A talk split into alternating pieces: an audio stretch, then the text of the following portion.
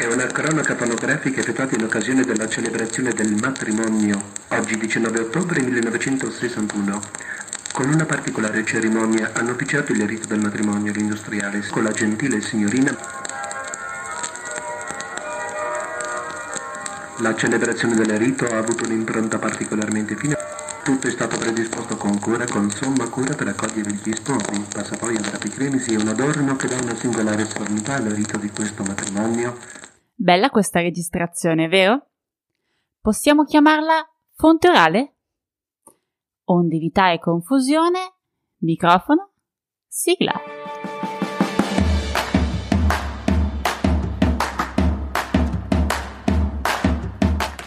Benvenuto all'Archivio in Salotto, il podcast che parla di archivi, di patrimoni e di storia, anche la tua.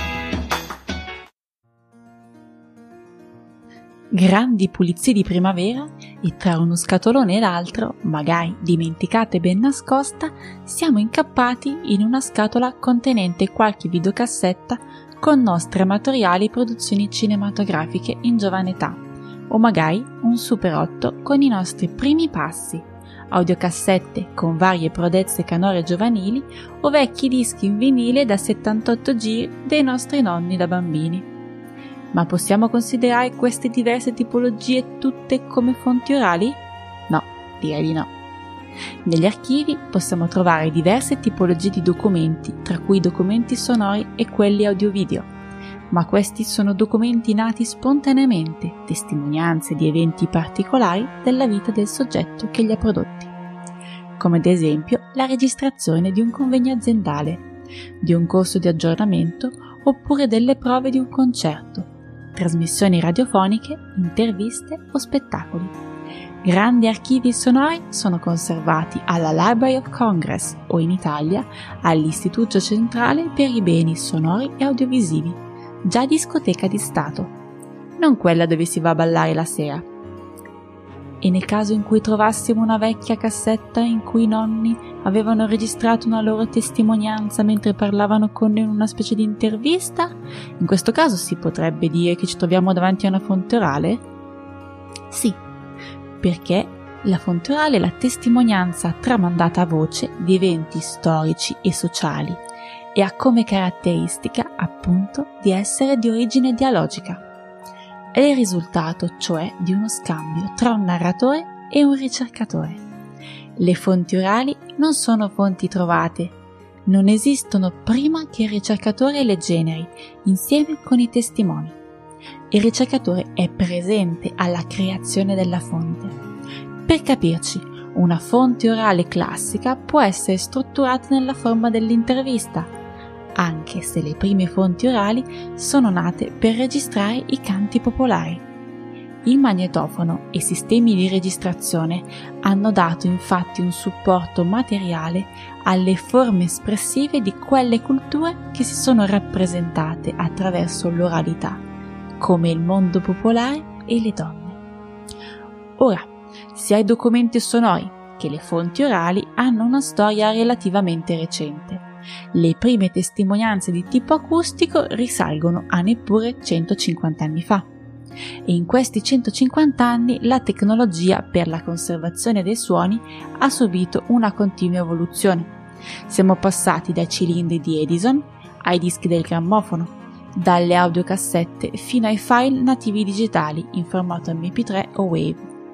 Purtroppo le informazioni sonore, a differenza di quelle grafiche o figurative, hanno dimostrato di essere soggette a rapida degradazione. I supporti, ad esclusione di quelli digitali, possono essere sottoposti all'attacco di muffe o altri parassiti. I dischi e i supporti magnetici subiscono deformazioni e ossidazione.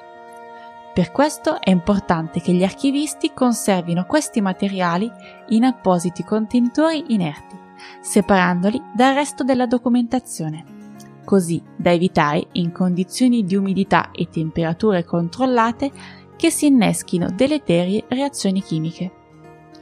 Questa separazione fisica non deve però minare l'unitarietà dell'archivio, che deve essere mantenuta con appropriati riferimenti alle serie e ai fascicoli di appartenenza, e con accurate descrizioni della tipologia di fonte, dei supporti, dei formati e con la netta distinzione tra originali e riproduzioni.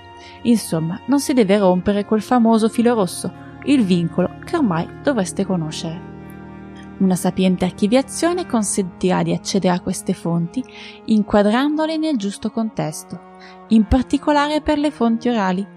Questo rappresenta un prezioso aiuto insieme alla registrazione materiale per studiarle in maniera critica e riconoscere che hanno la stessa dignità delle fonti scritte. Le fonti orali hanno un importante ruolo nel processo di ricostruzione della memoria e noi vogliamo portarvi alla scoperta di alcuni archivi meravigliosi ed emozionanti, custoditi dall'Associazione Bibliolavoro. Ma non adesso. Ora andate a riscoprire le vostre audiocassette, le videocassette e i vostri vinili e se non avete più a disposizione il videoregistratore o il mangiacassette e non lo avete ancora fatto, informatevi su come poter recuperare i vostri preziosi ricordi, magari con un riversamento su un hard disk. Perché, se non lo fate ora, c'è il rischio davvero che non possiate più farlo e sarebbe un peccato perdere questi vostri ricordi. L'Archivio in Salotto è un programma di Archive Heritage. Ci potete trovare sul nostro sito e sulle principali piattaforme social.